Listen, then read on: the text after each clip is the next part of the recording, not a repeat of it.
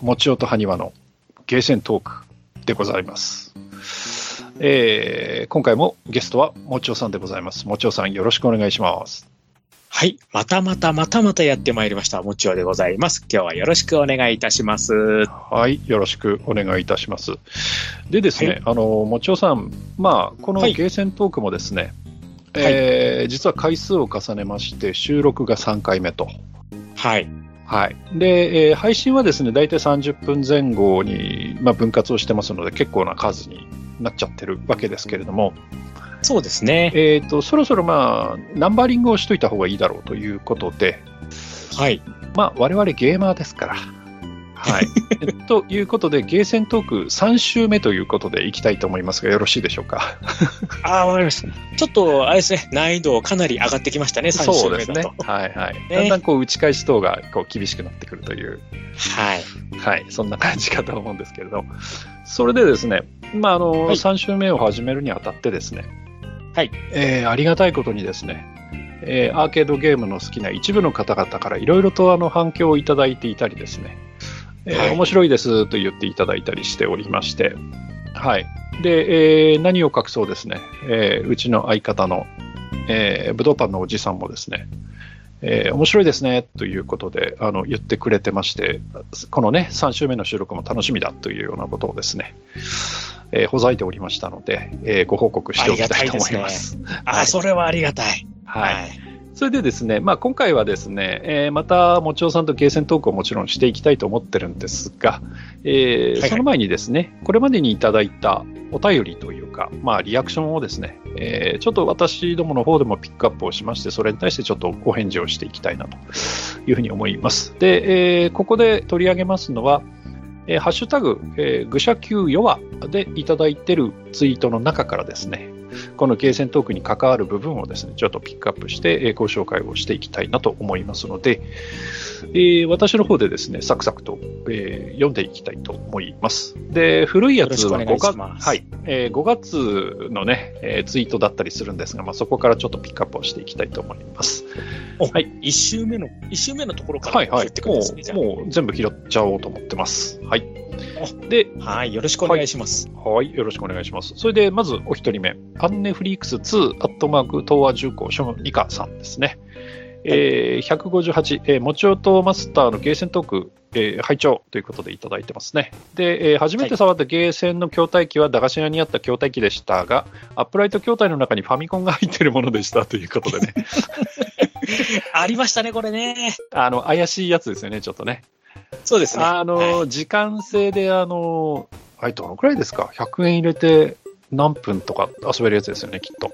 そうですね。確か15分とかぐらいだったと思うんですけど、ものによってはなんか、RPG とか入ってたりとかもするので、そうなんです。あの、僕がね、あの、浪人 してた頃の話なんですけど、はいあの、札幌という大都市におりまして、で、はいまあね、予備校生なんですけど、ゲーセンにはちょろっと行ってたんですよね。えで、まあ自分の住んでるところの近くのゲーセンにですね、このタイプがあったんですよ。まあそれはテーブル筐体でしたけど、ーうん。でね、入ってたのがね、えードラクエ2でした。確か。2?1 じゃなくて2ですか？2でした。絶対できないだろ、これっていうね。はい。だってあれパスワード長いじゃないですか、結構。長いです、長いです、長いです。うん。で、しかもあれ、時間が来ると、確かポツンっていっちゃうんですよね。切れるんですよ。うん。でそうですよね。そうです、そうです。だから、その時間、あ、そろそろもう切れそうになったら慌てて、こう、パスワード取りに行かないとっていう、そういう話ですよね。はい。そんな感じですよ。だからね、そううまくいかないと思うんですよね。うんなんでまた入ってたんですかね、それ。よくわかりませんけどね、なんかそんなのがあった記憶があります。はい。自分はね、それで、あのーマリオブラザーズとかやった覚えはあるんですよね。なるほど。はいはいはい。はい。マリオブラザーズはあれですよね。あの、あ、あれはスーパーマリオのほか VS 筐体に入ってたのもありましたよね。あ、そうですね。それはまたちゃんとした基盤のそういいやつの方そうそうあれはね、ちゃんとしたねやつでしたけど。はいうんあの、ファミコンのまんまのやつが、そういう時間制限の方で入ってて、それでもうね、遊んだ覚えもありますね。あれ、どう考えてもあかんやろっていう感じが、こう、プンプンとしてましたけどね、当時からね。ねえ、でもその割にはなんか、ねえ、こうやって、お互いやったことあるっていうことは結構全国至るところにあったんでしょうね、じゃあね。っていうことだと思いますよ。そうですね。うん そう考えるとすごいな。まあね、まだ緩かった頃ですからね。はい。そうですね。はい。はい。でね、えー次はですね、えーっと、ちょっとこう、食べ物ネタが2つ来てますんで、2つ紹介したいと思います。えーアポロさん。はい。えーはい楽しく拝聴したポッドキャポッドキャスト番組のハッシュタグ紹介ですということで、えー、ヨバをね、紹介していただいてます。えー新シリーズ誕生賛成です。あ、ゲーセンではペプシとパンでした。当時、カップラーメンは食べてなかったですね。えー50円で動くの探したりしてました。ということでいただいてます。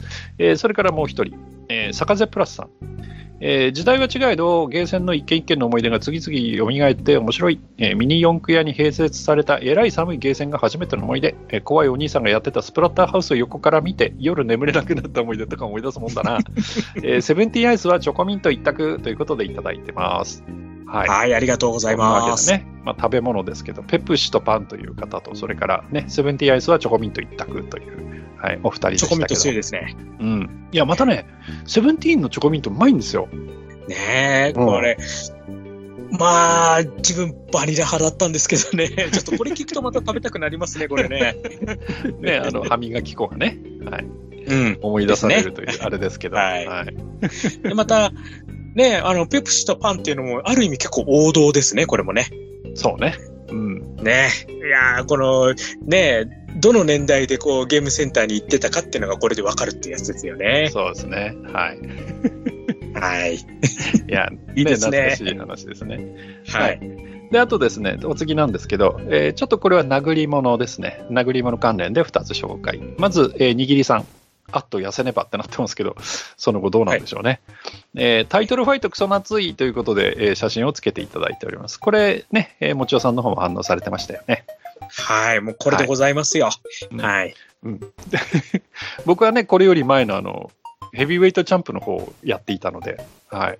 はい。で、もうお一人ですね、シンさん、えー上から降りてくるパンチングマシン懐かしいです。えーそして強引に下ろすのもみんな同じことするんですね。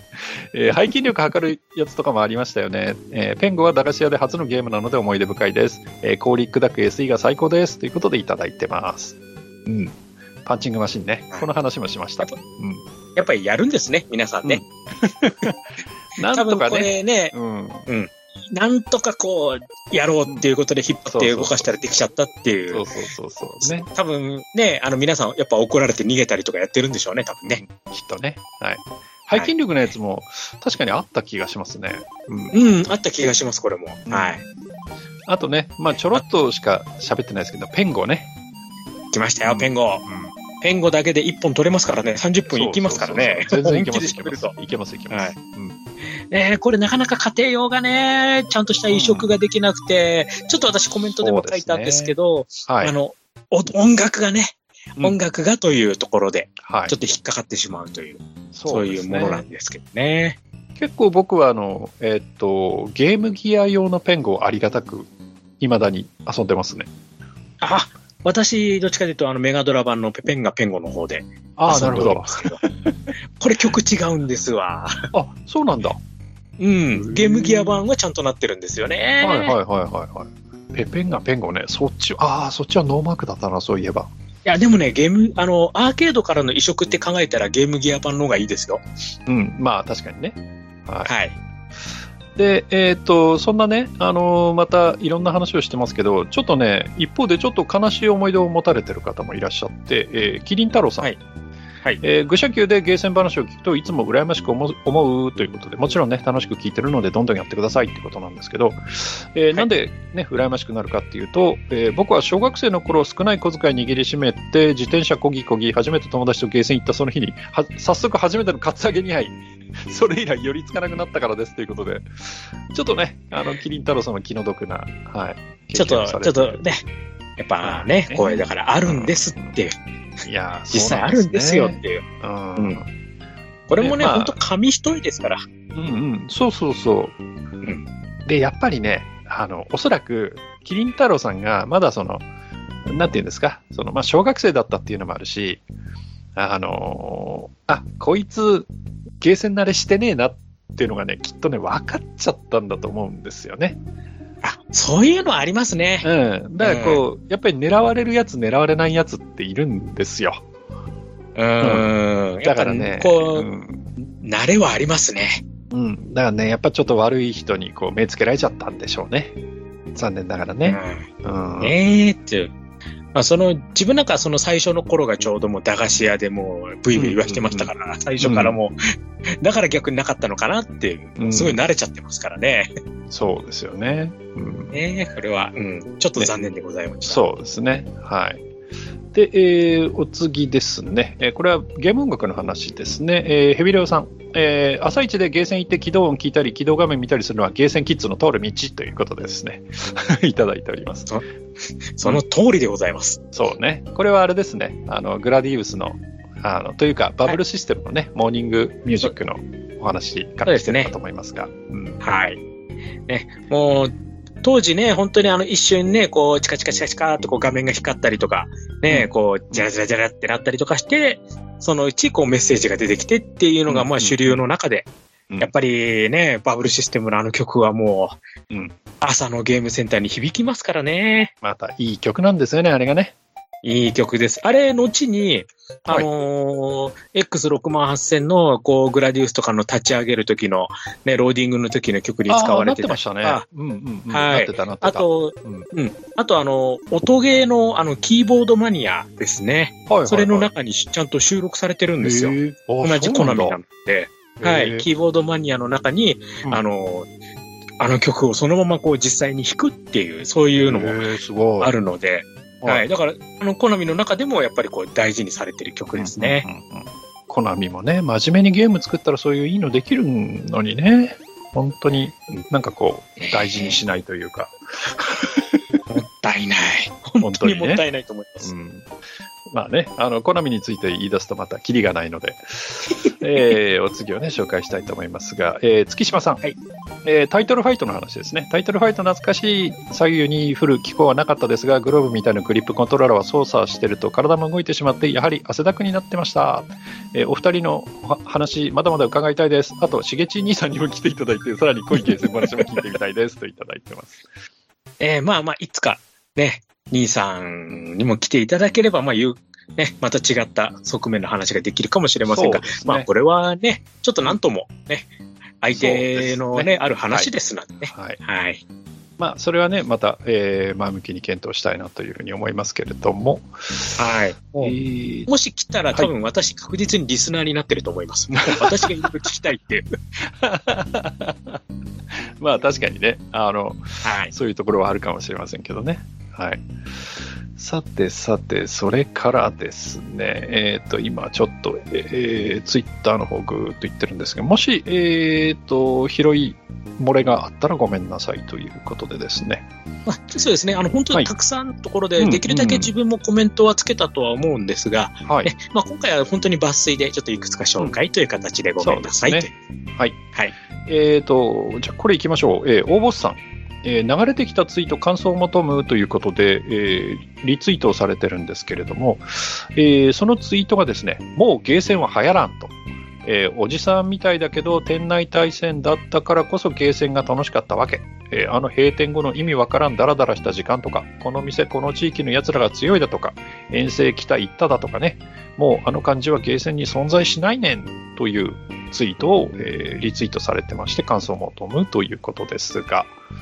はい。うんえっ、と、これね、まあそこの時にはちょっとあの軽くちょっとぼやかし気味で私コメント書いたんですけど、はい。えっ、と、そのツイート自体が多分、あのうん90年代の対戦格闘が盛り上がってる時のアーケードのうん。そでしょうね。のお店の様子なんですよね。はい。で、正直な話ですね。まあ確かにね、対戦格闘のそういうブームの時のあの感じのゲームセンターっていうのは今はもうオンライン対戦の方に移ってしまってるので、そうういう感じを求めるのはちょっと難しいと思うんですけど、ん、でも、アーケード、まあゲームセンターって対戦格闘の前にももうもちろんねそうそうそう、まあ私たちが話してるのがむしろその時代のこう、アーケードゲームが多いので、だかはいら、ある意味、こう、なんていうのかな、その、ゲーム、本来のゲームを楽しみに行くっていう意味でのうんゲームセンターはまだまだやれるかなとは思っています。うんそうですね。うん。はい。だから、あのまあ、これもよく言うことですけど、あの対戦格闘が出ちゃって、ゲーセンの雰囲気が変わっちゃったんですよね。そうですね。で、まあ、いろいろ、まあ、バイオレンスなことが起きるようになったところもあるでしょうし、うん、ねえーまあ、ある意味、ちょっとその客層が変わったっていうようなところもあるでしょうしね。うん、うん。ね、だからその本当にお,、うん、お店の味付け自体がちょっと変わっちゃいましたからね。そうですね。で、このあの閉店後のね、意味わからんダラダラした時間とかっていうのは、これあの、えーわかるんですけど、これはあの、みんなに共有されることではないのでね。うん、うん。もちろこれは。また、その実際に働いてた人とか、そういう人じゃないとわからない話なので、それはうさすがにね、なかなかその、えー共有は難しいかなと思いますけど、はい。うん。まだまだいけますようん まあ、面白いゲームがあればってとこですよね。そうですね。うんもう、あの、この後、ね、ちょっとお話しするね、今回の時代のところでも、やっぱり一本のゲームでこう時代が変わるっていうのは、ああったっていうのもね、ちょっと話を後でしようと思ってるのもあるので、うん。はい。だから本当にね、あのいつどこでこう、ガラッと変わるかっていうのは本当わかんないです。それは。うん。いや、本当そうですよね。はい。はい。さて、じゃあ、お次を紹介しましょう。えっ、と、シンさん、えー再びですね。えーゲーセン会お疲れ様でした。続けて聞きたいです。ということでいただいてます。えーゲーメストのハイスコアラン好きでしたね、えー変なゲームも載ってて面白かった記憶があります。えースト2も最初はスコアアタックしてましたよね。えー対戦が普及するにつれて疎まれるようになっちゃいましたけど、うん、ガイルで空中投げしていました。ということでいただいてます。うん、そうそうそう、ガイルの空中投げで稼ぐんだよね。うん、そうですね。点数高いんですよね。そう。しかもあの、えっ、と、なんだっけ、ジャンプの頂点行くまでじゃなくて、降りる側ですよね、確かね。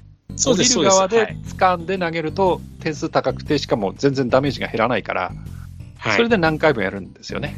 そうです。もう、あの、いく、うんそう、いくら点数高くてもダメージが大きいのはダメなんですよね。そうそうそうそうスコア稼ぎってうん。よくね、あの、チュンリーステージとかで、こう、パターンにはめて、ううんん。あの、空中投げで点数稼ぐっていうのはね、よく見てましたね。はい。懐かしい。はい。で、えーお次。えーケンタロス、ドバラジ DJ さん。えーゲーセン話一気に拝聴これはトークに混ざりたいなということで、えー参加希望の方がまた一人という感じですかね。そうですね。はい。はい。あの、混ざっていただいても構わないんだよ。構わないんだよ。なんですけど、私、あの、ケンタロスさんとは面識がないというか、これまであのお話をしたことがないというのがありまして、どうしたらいいんだろうっていうところですけど、あーあ、じゃあ、でも私も数えるほどしかないんですけど、多分声かければはい来ていただけるかなとは思います、ね。まあ、その辺もですね、まあ、前向きに検討していきましょうか。はい。あのー確か私の記憶が確かならば、ケンタロスさんは結構ね、カプコンのマジックソードとかが好きだった覚えがあるので、意外と、あ意外とああ、なるほど。シープシステム。はい、はい、はい、はい。はい。はいなので、うんあの、結構、この次とかぐらいは、いい感じで多分、話できるかなとは思いますよね。はい。はい。まあ、じゃあ、それもちょっと考えましょうか。はい。えーと、それからですね、えー、ケンケン丸さん、えー、ケンケン丸、えーポッドキャスト感想赤ということでいただいておりますけども、1986年の話ですね。えーこの年は中1でした、えーファンタジーゾーンやサラマンダ大好きでした。えーこの時代の思い出ですが、えー中学になると学習塾に通い始めていて、塾帰りの駅前雑居ビル、えー地下1階の、えーオール50円ゲーセンがたまり場になっていました。ありがち。えー夜のゲーセンで学校の友達と会うのワクワクしたんですよね、といただいてます。うん。これ本当よくわかる。わかるよね。うん。これはわかります。はいはいはい。なんかね、こう、地下のちょっとしたスペースにそんな大きくない、そのゲーセンっていうかゲームコーナえ、みたいなのって本当にちょっとす、そうそう、数台あるだけなんですーけど。そうそうそうそうそう。ありましたよね、そういうの。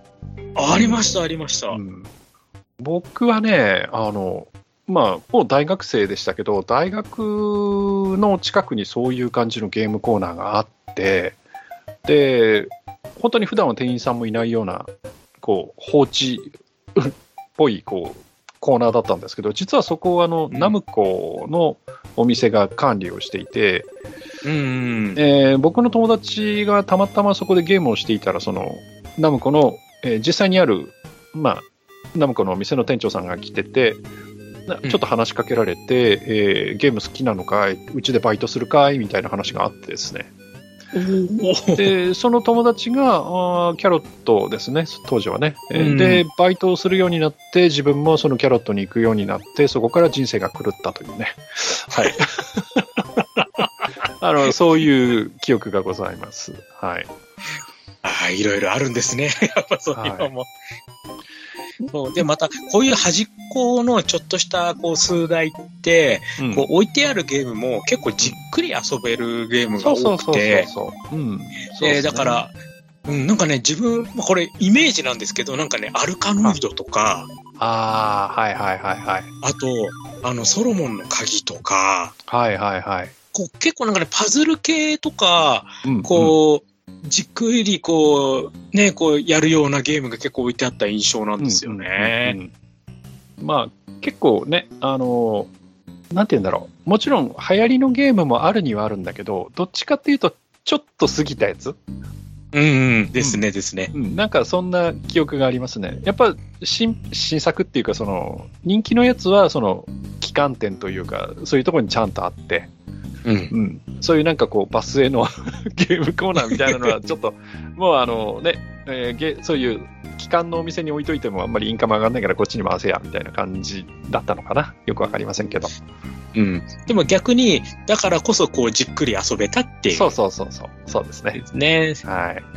いや、懐かしいな。なんかね、こう、本当に狭苦しくてね、なんかコンクリート打ちっぱなしの、なんか壁のね、みたいな。う。うんん。まあ、で。必ず端っこには麻雀置いてありましたよね。あ、絶対ある。脱衣麻雀ね。うん。脱衣麻雀ありましたよねあるんですよ。うんうんうん。はい。それ、まあ、その、いっぱいじゃなくて、1台とかがポツンってあるんですよね。はい。それをまたやこうね、こう、サラリーマンの人がやってたりするんですよね。そうそうそうそうそう。懐かしい。まあ、教育に悪い。うん。えーそれでですね、えっ、と、愚者の宮殿公式の方でもですね、援護射撃をしてくれてますね。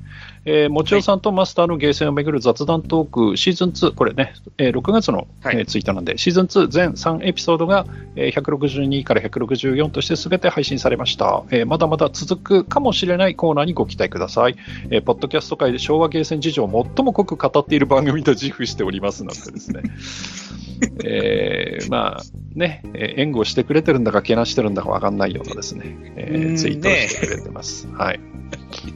でもね、なんか本人は結構楽しみだとですね、あのーまあ自分にはおベンチャロを使ってましたんで、はい。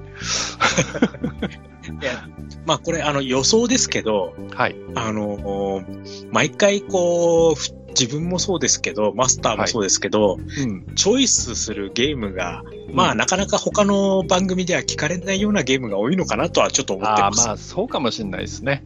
はい。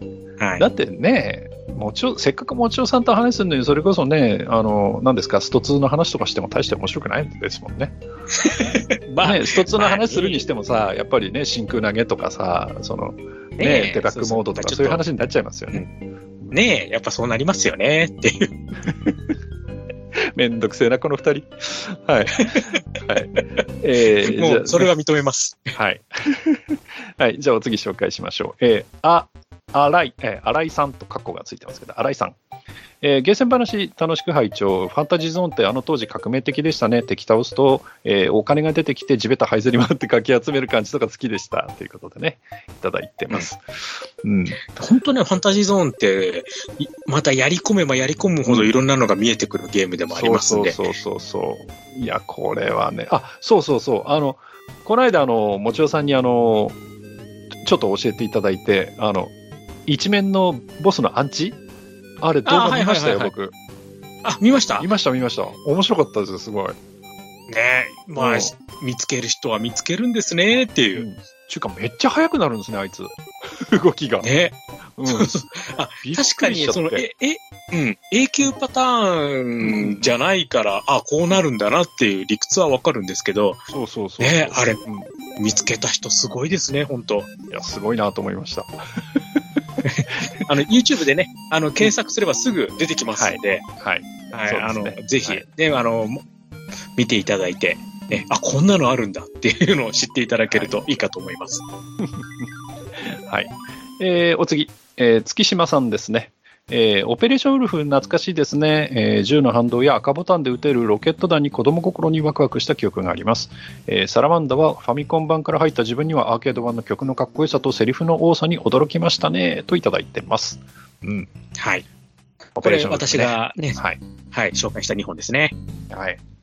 ね、オペレーションウルフ、ね、このシリーズ、ね、オペレーションサンダーボルトの方に繋がっていきますんでね、もう、これがまた面白いんですわ。ね。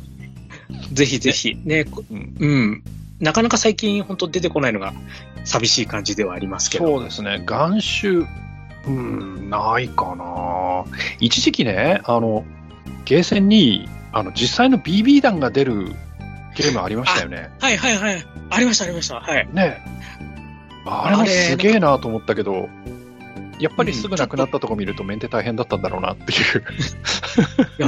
あれ、あのーなんていうのかな、こう、ゲーム性云々よりも単純に中見てみたいですよね。そうそうそう。うん。あのー店員になってこう、ちょっとね、中のところ、あれ、だってビビ弾の管理とかすごい難しいと思うんですよ。いや、大変ですよ、あれ。ね、あの、絶対補充しなきゃいけないし。うん。で、小さいとすぐなんかね、こう、隙間とかに入っちゃいそうだし。うんうん、そうそうそうそう。でもね、まあ、その、オペレーションウルフとかもそうですけど、あの、銃の反動って気持ちいいんですよね。うん。あのモーターの感じがいいんですよ。そうそうそうそう。あれがね、脳汁出てきてね、気持ちいいんですよ。うん。はい、いいですね。はいね。で、まあ、あのー後々ね、なんかすごいバカでかい、こう、ね、銃をこうバリバリ撃つみたいなのもね、やっぱ出てきたりとかするので、そうなってくると、こう、ね、銃の大きさに比例して振動も大きくなっていくっていうね、その辺のところもこう、この眼臭のね、進化としては、ね、こう一つの方向性としてね、そういうのが出てきますんで、うんまあそういった意味でもやっぱオペレーションウルフって結構原点なのかなとは思いますね。そうですね。はい。はい。あと、サラマンダですけど、まあ、これもね、えー前回だいぶ喋りましたけど、うん。まあ、やっぱりこれも、まあ、その続編のグラツーも含めて、やっぱりコナミの、なんかね、横集、横集のコナミっていう、まあね、うんサラマンダはちょっとハイブリッドだけど、なんか、うん。こう、地位を確立したような感じはありますよね。ね本当この時はね、もう、やっぱり横集だったらっていううんうん。ところで、ね。まあ、それがあれですよね、この後の話で、その、グラツーにこうね、負けないようにみたいな感じで各社また横集いろいろ作っていきますから。そうそうそうそう。うん。ねね。それをまた、でちょっと今回お話ししようかなというとこなるほど。ですよね。はい。はい。えーと、それからですね、えーと、次が一応最後のご紹介になるかな。えーはいアポロさん。えーと、6月24日楽しく拝聴したポッドキャスト番組のハッシュタグ紹介ですということで、えーと、162から164のやつをね、紹介していただいてます。えー86年から87年は働き始めてゲーセンから離れた頃で、時々行って雰囲気楽しんでた頃です。えー家庭用ゲーム機はしっかり買い揃えてましたけど、えー次回の88年以降も楽しみにしておりますといただいてます。はい、ありがとうございます。はい。ということででうん、きますねすか。今回ははい88、89あたりで、そうですね。はい。昭和の最後ですね、これで。そうですね。えー88年が昭和63年ですからね。はい。はい。ということで、えーいよいよ昭和が終わっていくわけですが、あーまた今回もね、えー我々2人、えーちょっとアンチョコを用意しまして、それを見ながらお話をしていきたいと思いますが、さて、はいじゃあ88年ですか。うん。もう、もう、もう、もう、これは、ちょっと私から言っちゃっていいですか？あ、どうぞどうぞ。もうね、語りたいのね、一本あるんですわ。ほうほうほう。はい。えっ、と、ちょっとね、前回の時にちょっとスルーしちゃったので、今回は絶対うんうん。話したいなと思ってたゲームでございます。